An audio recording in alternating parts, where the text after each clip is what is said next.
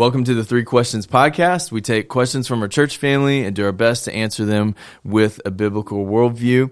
We all have the privilege to serve the Lord's church here locally at Southern Hills Baptist Church. Doug Melton is our lead pastor. Randy Woodall is our pastor of missions and evangelism. My name is Daniel Snow. I get to be pastor to young adults. If this podcast is useful, please know you can you can share it, you can subscribe to it, um, anything that would be helpful. And uh, and I just want to start off by asking Randy, who has lived in Peru, if if if we could only eat one Peruvian dish, what should it be? That's a tough one because they're all good, but I would have to go with lomo saltado, which is which is uh, now you got to imagine this: it's strips of beef, onions, peppers, all of that put in a like a frying pan and, and cooked and then at a certain point where that gets real good and juicy, then you pour in cooked uh, French fries Ooh. in with that and let those French fries soak up all those meat juices. Then, when it's all good and hot, you serve it over a bed of rice, oh. and then you put a fried egg and uh, and fried bananas on top of that fried egg too. That would be lomo saltado a lo pobre. Man, I mean, you had me at strips of beef. Yeah, it's, it's really good. It is. It is a seriously good meal. That sounds really good. Yeah, your arteries are screaming for help while you're swallowing, but it's still good. That is pretty awesome. Oh, but that Peruvian cuisine is outstanding. Yeah, you would love it. There's okay. so much good stuff. I'm going to take your word for it, and hopefully at some point I'm going to have some of that. Okay. So, Doug, first question is how do I answer on a child's level, say four to seven years old, when they say that they don't know how to be a Christian, but actually they mean that they don't know how to grow in their relationship with Christ? I, first thing that I would do is let that child know, boy, anytime you have any questions, you come and, and ask and, and I love to talk about it. I think as parents, we always want to model growing in a relationship with Jesus Christ. And so in the way that you're growing in your relationship with Christ, your child is going to be learning a lot about what that looks like. Mm. And, and so we always need to make sure that we always have that uh, curiosity and that level of interest. I, I do want to continue to grow and mm-hmm. our children need to see that in us rather than, oh, I've been a Christian for a long time. I don't need to do those things. I don't need to read the Bible or talk with the Lord anymore because I've, I've been a Christian a long time. No, our children need to see that freshness in our relationship. Mm. Second, I would say, um, when in Matthew 19, when Jesus says, let the little children come to me, always encourage your child. Uh, you can, as a matter of fact, Daniel, I love the way you end this podcast God welcomes our questions. Mm. And so encourage your child that a part of that growing in your relationship is knowing that you can ask God anything, you can talk with Him. Uh, questions are okay. Questions are great, and, and doubts are okay. Yeah, absolutely. Struggles are okay. Uh, and, and so foster that in your children. Here, here's the last thing I, I, I think I would talk about. You remember the, the, this questioner has said, I need to put it on the child's level. I need to, how's the way that I can explain it to my child that they want to grow in their relationship with Christ? In John 15, Jesus says, I no longer call you my servants, I call you my friends.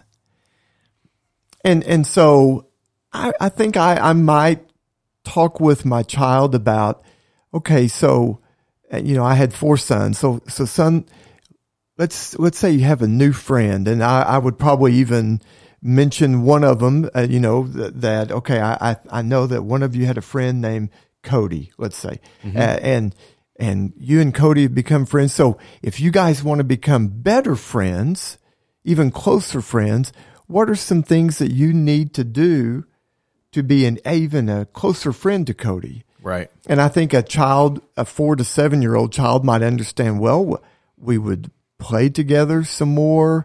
Um, that yeah, that's right. You would want to spend some time with them. Um, well, what what are some other things? Well, I guess I need to talk to him and and uh, and even give him some things. you know, to, to show Yeah. that I, I care about him. And uh, okay, so what if your friend? What if something he likes to play with? Legos, and maybe you like to play with electronic things. Well, I, I should play Legos with him because I, I want to care about the things that he cares about. Mm-hmm. You guys, in, in when we as adults in growing in our relationship with Christ, it's essentially the same thing. I need to spend time with the Lord. I need to care about the things that God cares about. Yeah. I I need to talk to him. I need to listen to him. And and how do we get to know God better? We get to know him better through his word. And so I, I need to be reading his word. Okay. So all those things I think I would try to put on a child's level mm-hmm. to help them understand this is what it means to grow in your relationship with Christ. Quick disclaimer before my time is up. and and here would be the disclaimer. Every analogy breaks down at some point. For sure. And and so yes, Jesus does call us friends, and yet he is also Lord. That's right. And and that that childhood friend is not Lord of your life. He does not command you. As a matter of fact, in John 15, uh, it maybe around verse 14, Jesus brings that together in one single sentence. He says, uh, and if you're my friends, you'll obey me. If you're my friends, you'll do what I command you Yeah. he brings the two thoughts together. Yes, you're my friend. Yes, I'm also your Lord and Master. Yeah, Yeah. it seems like the friendship aspect of of God is not so much my Jesus is my homeboy, which I think is com- very disrespectful, but it's more on friendship status as opposed to enemy status. I'm now Right. a friend instead of an enemy. Yeah, that and the fact that Jesus said, uh, because the servant doesn't know what what's going on with the work, but I'm telling you, I'm revealing these things to you.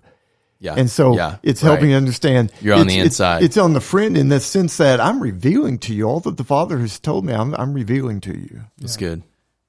That's good. No, I like that. But and and that is a challenge I know a lot of parents face is how to disciple your children. But let me just encourage you as parents, don't don't lose heart and don't give up because I think one of the greatest joys of parenting is to be able to disciple your children. Don't For try sure. to, you know, uh, obviously we all need help, Mm-hmm. but don't try to hand that off to somebody else, whether it's a Christian school or a Sunday school teacher or your pastor. That's a that's a gift that God gives us is that opportunity to disciple our children.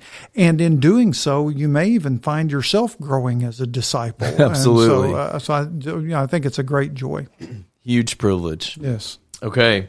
Randy, your question is Will there be animals in heaven? And specifically, what about our pets? Oh boy, this is a I'm good. so You're thankful. welcome. So thankful you got yeah. this question. Great time to have your children leave the room right now. No, uh, no, just kidding, just kidding.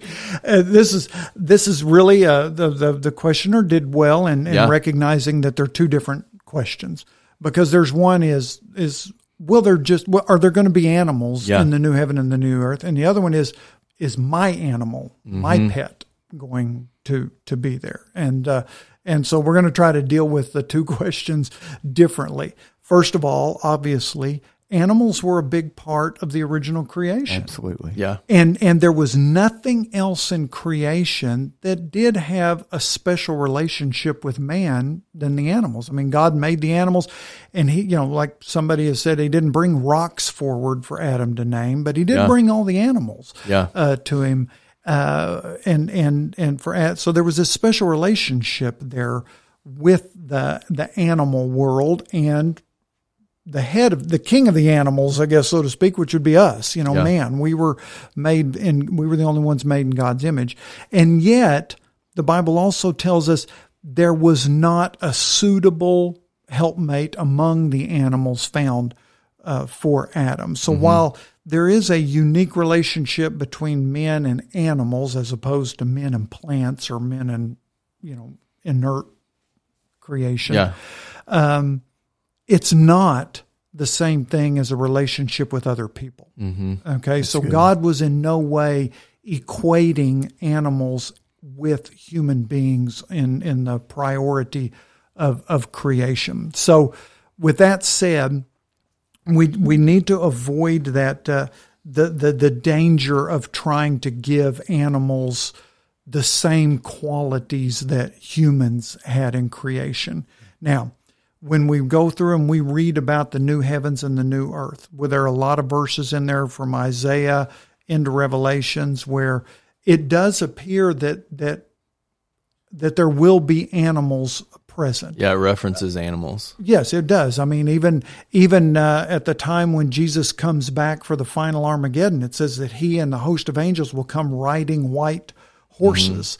Mm-hmm. Uh, so you know, there's that reference. Isaiah referenced that in the end times, you know, that the the wolf and the lamb would would uh, eat together, and the lion would eat straw with the ox, mm-hmm. and so um, so it does appear the animals will be a part of the new creation. There's no promise, but those references seem to indicate that. Um, but definitely not in the same relationship that we see animals now. Um, you know, there won't be the danger of, you know, of of venomous animals, yeah. or you or apparently lions aren't going to be trying to eat the ox. They're yeah. going to eat straw with the ox or so, me. They're not going to yeah, try to eat me. Exactly. And so that, hopefully, yeah, that's a, that, yeah, that would uh, either that or the Lord's going to make us really fast. Yeah. but uh, but so there, it does appear there will be animals in uh, in as part of the new creation, mm-hmm. and you know while it's not a promise, just references in Scripture seem to indicate that. Now, to go to the the next level though, and that is am I going to see my Fluffy yeah. or my Spot or King or Nero or whatever you named your dog or your your your pet python or whatever you know right. is is he going to be in heaven? And so I don't really I don't want to sound like I'm trying to belittle this or make light of it.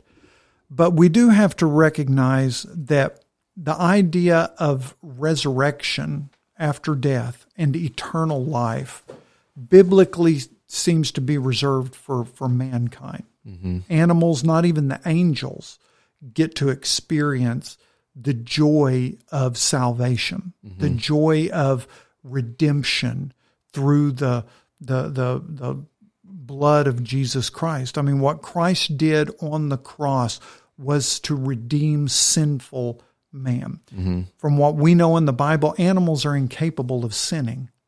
Yeah. You know, they're not yeah. going to to sin. Jesus didn't come to die for the animal kingdom. He died for us, mm-hmm. those who bear the image and the likeness of God and yet chose to rebel against it.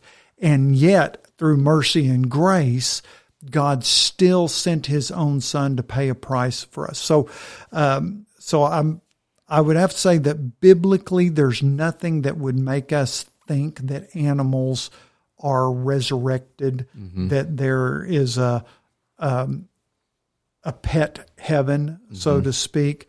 But we do, I think, have that that optimism that in the new heavens and the new earth, animals as well as plants and uh, you know and and the rest of creation is going to be there, but not for our enjoyment. It's going to be for God's glory and for God's enjoyment. Now, let me end with this last thing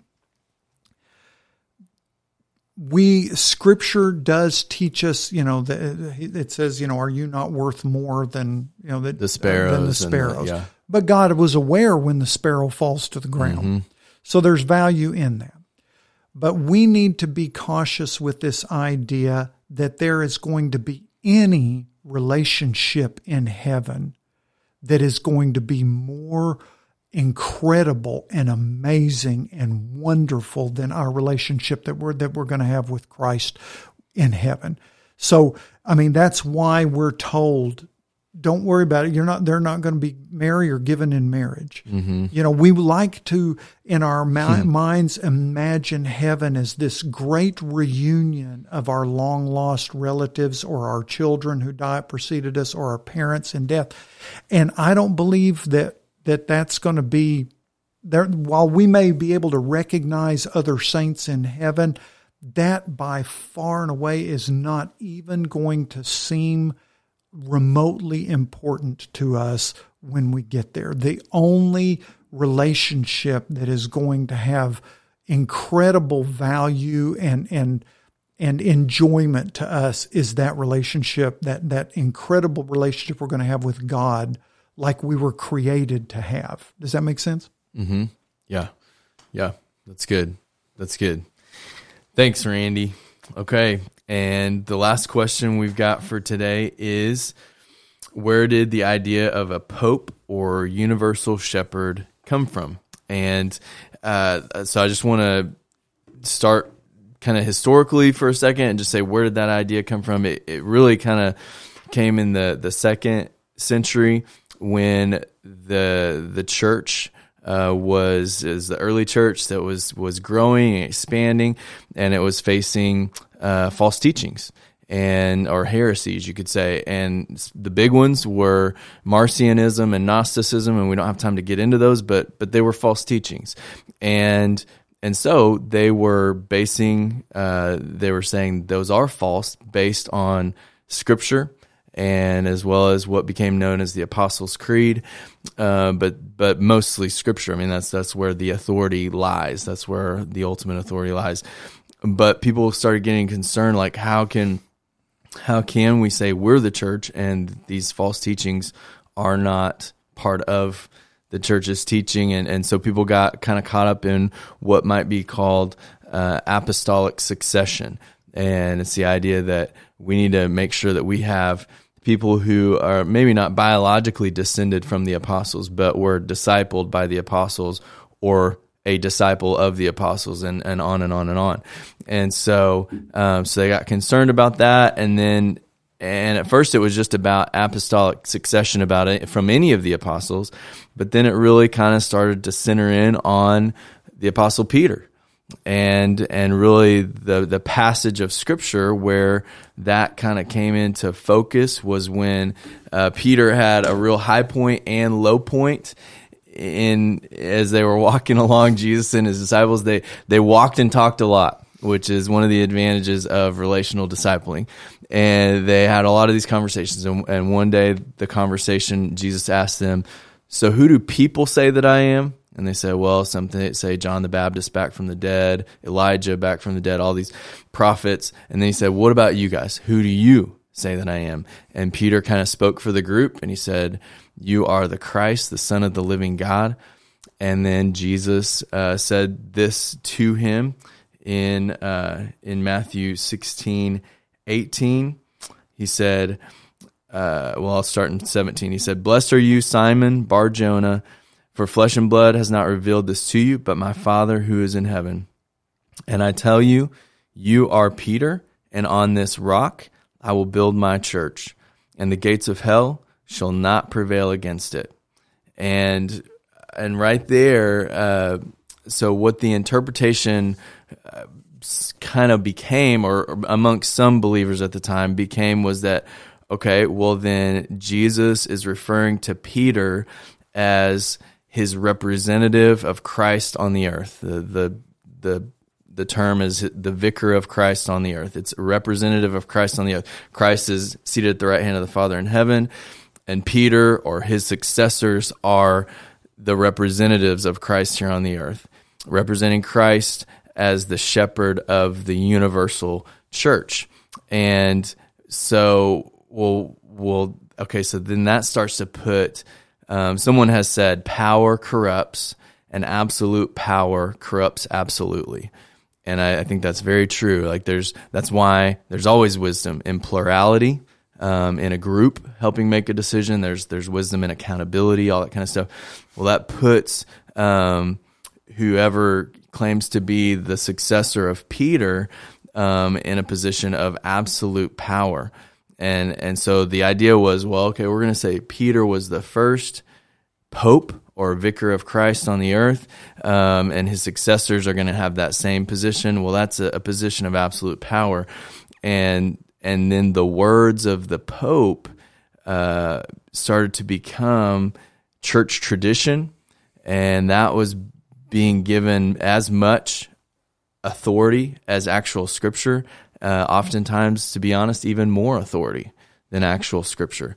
And when the Pope speak would speak and even still speaks uh, what's called ex cathedra it means from the chair um, it's considered to be inerrant words from god okay so we don't the problem is is that we don't find that concept anywhere within the new testament that peter held some sort of special role of absolute authority or or um, uh, um, what like divine insight. yeah, divine or- insight, and um, that he was without error or anything like that, because we see him corrected in the New Testament by Jesus, by Paul. Um, we see him at the Jerusalem Council in Acts, where he is absolutely one of the people who is in that council helping give a decision, but he's one of many. And really, it's James who gives kind of the final word. Like, we don't see Peter having that role in the rest of the New Testament. We do see God using him, but we see God using him amongst others. And and so I think that verse of Matthew 16, 18, in the context where it is, Jesus is actually he's putting it the emphasis on Peter's confession of the gospel when Peter said, You are the Christ, the Son of the living God. That's really the gospel in a nutshell. Yeah. And um and he is he's putting the the weight on his confession as the rock on which Jesus will build his church. Jesus does a little play on words right there in the Greek language using Peter's nickname um, that apparently Jesus gave him and says, You are uh, this rock, uh, this it's almost like stone, but on this rock of what you have just said, the gospel, I will build my church. So the rock, I think, rightly interpreted in that that passage is the gospel, or you could even say it's Peter as one who proclaimed the gospel, but it's not Peter as the vicar of Christ on the earth. It's the confession, not the confessor. That's good. That's great. And Daniel, I would even add in Second Peter chapter three, it's towards the it's the last chapter of Paul's of Peter's second letter. And Peter writes this, he says, And count the patience of our Lord as salvation, just as our beloved Paul, just as our beloved Paul also wrote to you according to the wisdom given him, as he does in all his letters when he speaks in them of these matters. Mm-hmm. Well, ev- even Peter was acknowledging, Yeah. man, God is speaking through Paul in many of the matters that pertain to the church. It was not Peter By himself, by or himself, yeah, not at all. that's That's good. right. That's right. That's really Yeah. good. And in fact, if you think about it, after the resur- or after the the crucifixion, Peter seemed to be one of the first that sort of said, "Well, I guess it's over. I'm going back to fishing." You Yeah, know, I mean, that's he, right. Uh, he definitely, you would say, from his actions, there was nothing in his actions after the crucifixion that would have seemed to to indicate that he felt like he had received some sort of special anointing. Yeah, that's good. And I do think, I, I really do think it started with good intentions to combat false teaching. Uh, but instead of just resting on the word of God, Right. they, they came up with kind of something that is that added, and it, and it that's wasn't a helpful. great that is a great life principle there if you look throughout history there have always been attempts to try to undermine the authority of scripture and to try to deviate believers whether individually or as a church into looking elsewhere besides scripture for divine insight or or discernment and uh, Authority. we just uh, that's right and we have to we have to combat that uh, at all costs and recognize that we do believe this is the inerrant word of God and it is sufficient to teach us all that God wants us to know. It's really good. Okay. Hey, we always want to say thank you to you guys out there listening, wherever you are, whatever you're doing. And thanks to Jeremy Johnson for making this podcast Hey, happen. Um, he's our pastor of media and community outreach. And we want you to know we love your questions. You can turn them in by emailing three questions podcast at myshbc.com. That's the number three. Uh, you can go to the website, myshd, myshbc.com slash contact, or you can text 505-258-2076. All questions will be kept anonymous. And remember, the God of the Bible is never surprised or offended by our honest questions.